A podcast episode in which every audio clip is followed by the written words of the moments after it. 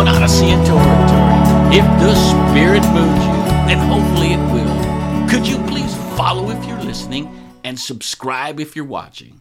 With either, please like and comment and share, as I'm your grateful host, Dan Riley.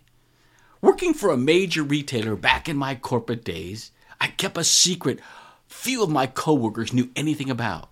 With all the meetings, conferences, seminars, grand openings, and miscellaneous gatherings I had to attend, if a lunch break didn't require my participation, I would drive off to a park if one was close by and sleep on a bench.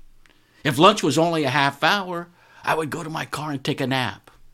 If the gathering was an all day affair with a working lunch, I was doomed, toasted, fried, and dizzy when the day finally ended, I'd drive behind whatever building I was at and park under a tree so I could sleep. Gatherings of any type exhausted me. But interestingly enough, I never for a second felt this was a health issue. I just assumed that I bored easier than most, or I had some residual form of ADD from my youth. Then, one fateful year, with the help of an author and a seminar, I finally discovered that I didn't have narcolepsy. First, I read a book titled Quiet. It was about introversion by Susan Cain. Secondly, I attended a three day seminar hosted by Myers Briggs professionals. Myers and Briggs refer to a mother daughter team last century who developed a battery of personality tests and typing based largely on Carl Jung's work on psychological types. On their introvert extrovert spectrum, I tested as an off the chart introvert. Between Cain's book and that seminar, I came to learn a hell of a lot about introverts and extroverts, which I'll expound upon in just a few seconds here. The first thing I learned is to pay no attention to the dictionary definitions. An introvert is defined as a shy and reticent person, and an extrovert as an outgoing, overly excessive person. At best, these definitions are incomplete. But the most fascinating and liberating thing I learned regarding the primary difference between introverts and extroverts is the direction their energy flows. Let me repeat that. The primary difference is the direction their energy flows. It's not about being gregarious or shy. It's not about an inferiority or superiority complexes. It's not about high or low self esteem. It's about how we gather and expend energy. With the introvert, the energy flows from the individual to the social gathering. She is dissipating energy. With the extrovert, the energy is flowing from the social gathering to the individual. He is gathering energy. And as with everything is about us humans, we are always striving for homeostasis. Hence, introverts, after being around people all day, need to find time alone to replenish their energy. Now, this works both ways. I wasn't the only person who had an aha revelation during the Myers Briggs seminar. A close friend of mine at work, who at the time was a single father raising a young daughter, tested as an off the chart extrovert. With a typical Monday through Friday work routine, he was in and out of social gatherings all day and week long. But he spent his weekends alone at home, except for his young daughter. By late afternoon on Sundays, he found himself completely drained, drifting in and out of consciousness while laying on the couch watching television.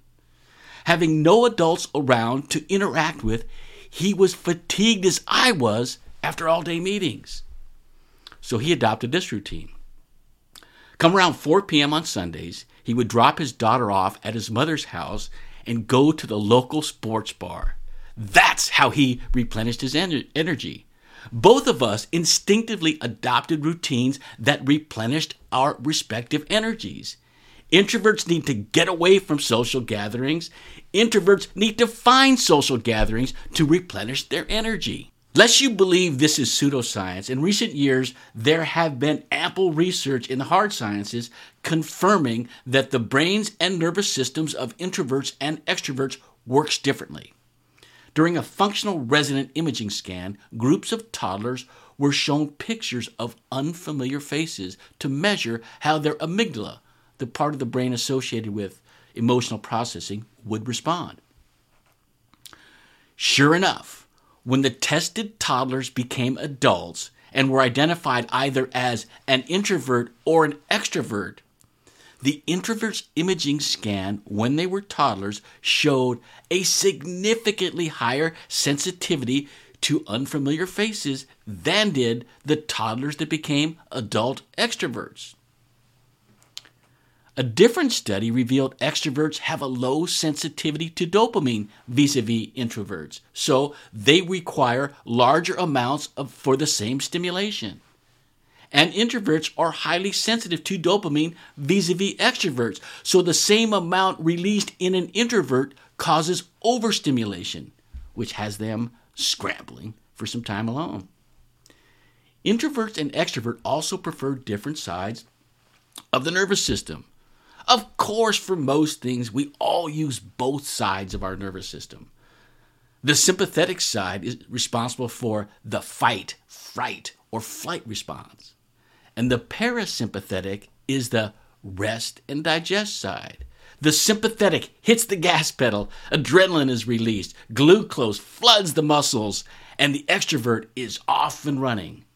The parasympathetic side hits the brakes. Acetylcholine relaxes the muscles, energy is stored, and the introvert heads for the library. So, just how does this dynamic of introvert and extrovert impact the world of public speaking? Well, first we must acknowledge that our culture has a strong bias towards extroversion. Performers, athletes, TikTok and Instagram stars, etc., are all widely venerated they get more fame, money, and power than, say, does the graphic designer, the accountant, and the software developer. And because our environment exerts a tremendous influence over every aspect of our lives, it only makes sense that there is a tremendous gravitational pull to an extroverted lifestyle. So, on the surface level, an extrovert is going to be drawn to public speaking more naturally than an introvert. By just being in front of an audience, extroverts are drawing energy to themselves. And with the skilled and disciplined extroverted speaker, they are reflecting that energy right back to the audience. With the best of speakers, this exchange manifests as passion, enthusiasm, and charisma. To the undisciplined speaker or the individual unaware of their extroversion, this can lead to rambling, excessive ad libbing, and actual mania. They don't want to surrender the stage. After all, they are getting an infusion of energy. Who hasn't endured the insufferable best man at a wedding or the eulogist at a funeral that just couldn't bear parting with the microphone? More than likely, they were unaware of their extroverted tendency. As counterintuitive as this may sound, the consensus in the world of professional speakers is that introverts tend to make better public speakers than do extroverts. If we go back to the fundamental difference between the two personality types, it makes perfect sense. When one or more are gathered, the introvert is expending energy. In the case of public speaking, she is transferring her energy to the audience. By definition, this makes introverts more audience centric by nature relative to extroverts. Additionally, speech preparation is right in the wheelhouse of the introvert. They thrive when they're alone, thinking, pondering, and researching. As a result, introverts tend to craft better speeches than do extroverts.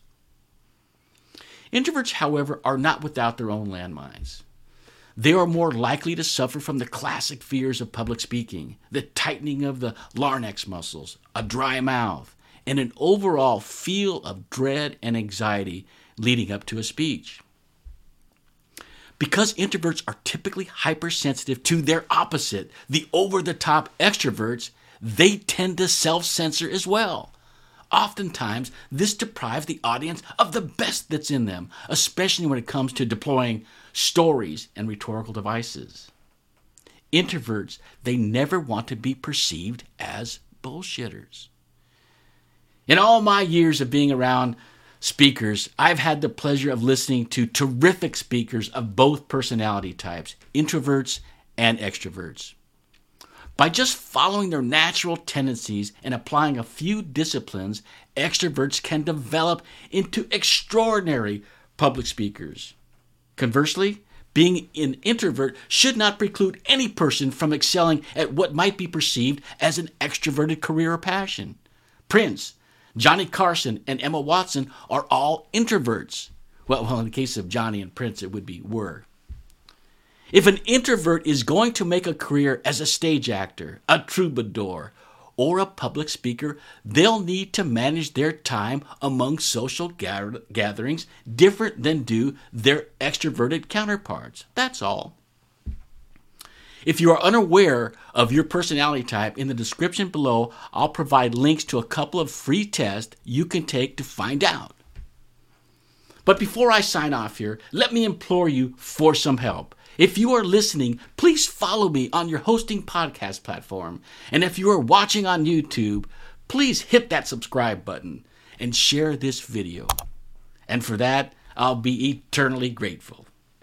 As for today, that's all I have. This is Dan Riley taking you on an odyssey into oratory. Until next time, drop the boat sail away from that sea, catch the trade winds in your sail. We're on the move now.